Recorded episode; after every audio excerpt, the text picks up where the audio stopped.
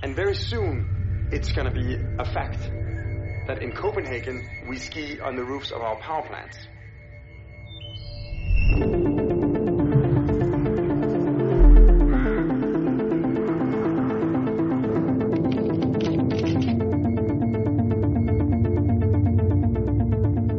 Amager Bakke, which means uh, Amager Hill. Amager is the island we are on. Uh, Bakke is the Danish word for hill. And we have no hills on Amager. Amager is at, at its summit uh, almost 100 meters tall. You have uh, like almost uh, half a kilometer uh, of skiing. It is really sort of a, a man-made mountain of uh, activity. I mean, first time I saw it was on Netflix, maybe like everybody else, but it's way, it's way cooler to see it in real life. It's uh, quite a, it's quite a mountain actually.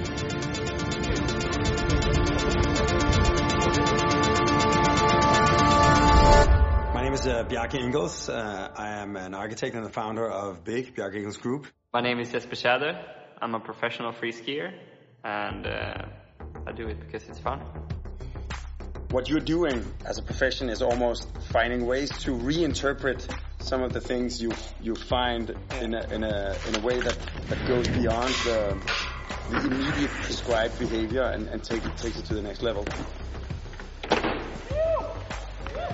It was interesting meeting Bjarke because he was, like in just 15 minutes, he pretty much figured out the f- future of free skiing.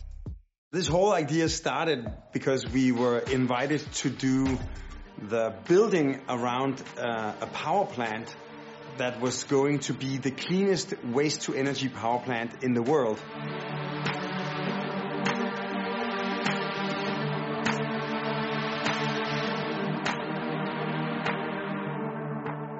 We want the world to know about this so that the people will come and, and try this new kind of hybrid between a building and a landscape. And of course, we would also love the people that are the best at what they're doing to come and play with it. Because one of the amazing things about people that love what they do and that are experts at what they do is that it's so incredibly inspiring to see them do what they do best. I really want to see Jesper do his art uh, on uh, on the roof because it's going to be incredible to see the ideas we had, you know, eight years ago, and we've been struggling with realizing, uh, you know, almost for a decade, to actually see them become the canvas uh, in the hands of a master uh, like Jesper, and, and, and really put our early ideas into uh, into fruition.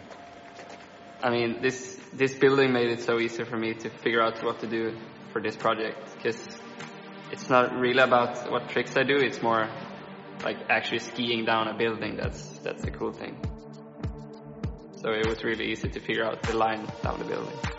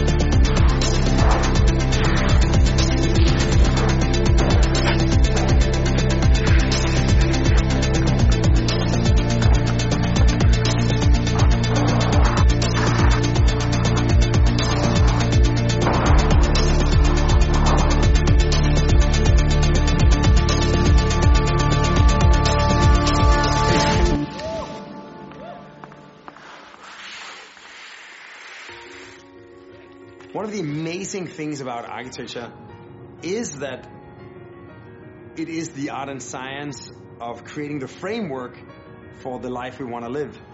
And it's also the art and science of turning fiction into fact. We've been working with this idea uh, for like um, maybe a decade and a half that we call hedonistic sustainability.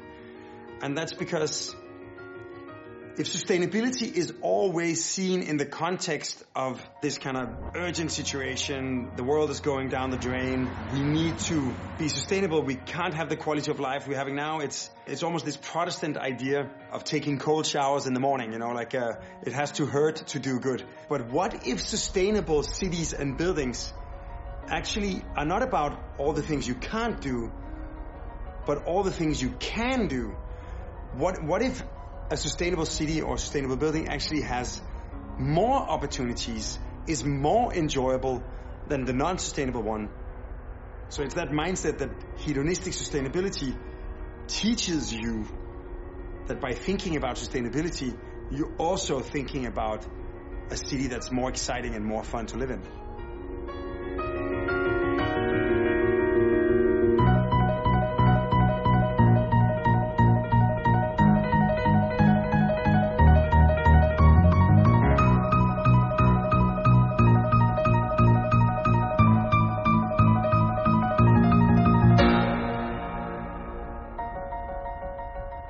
Let's say eight years ago, we were brainstorming and we came up with this like crazy idea, like a power plant where you could ski on the roof, you could climb on the facade.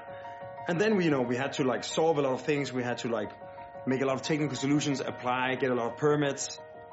And very soon, it's gonna be a fact that in Copenhagen, we ski on the roofs of our power plants. And just to put it in perspective, my son is four months old. He probably won't remember a thing for, for the next two years.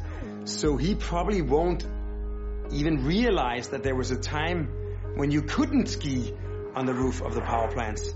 So imagine for him and his entire generation, they're gonna take for granted that power plants, they're clean and they're like the coolest parks. You can climb the facades, you can ski on the roofs.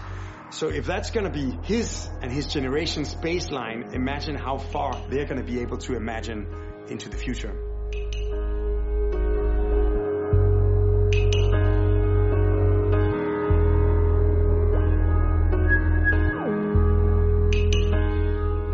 Inside the man-made mountain and the reason that you have mist coming from the slope at different times it's the byproduct of the processes that happens inside the mountain.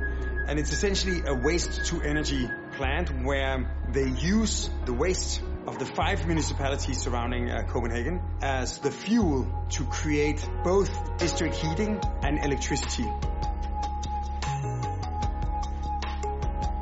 Copenhagen is a city where 97% of the homes get their heat as a byproduct from the energy production. So it's essentially a way of thinking rather than burning stuff to heat our homes and also burning other stuff to create power and finding ways to get rid of our waste. You combine all three things into this waste to energy cogeneration plant where power, district heating and waste disposal is combined into a single process.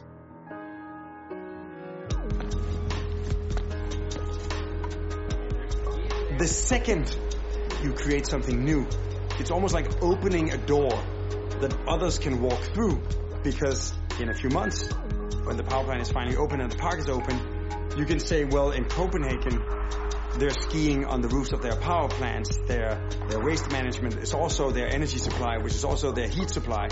So those examples that are built and functioning they don't only solve the little challenge of powering Copenhagen and sort of recycling and, and renewing, extracting the energy from the from the waste, uh, but they're also becoming a beacon that others can look to and say, if they can do it in Copenhagen, why can't we?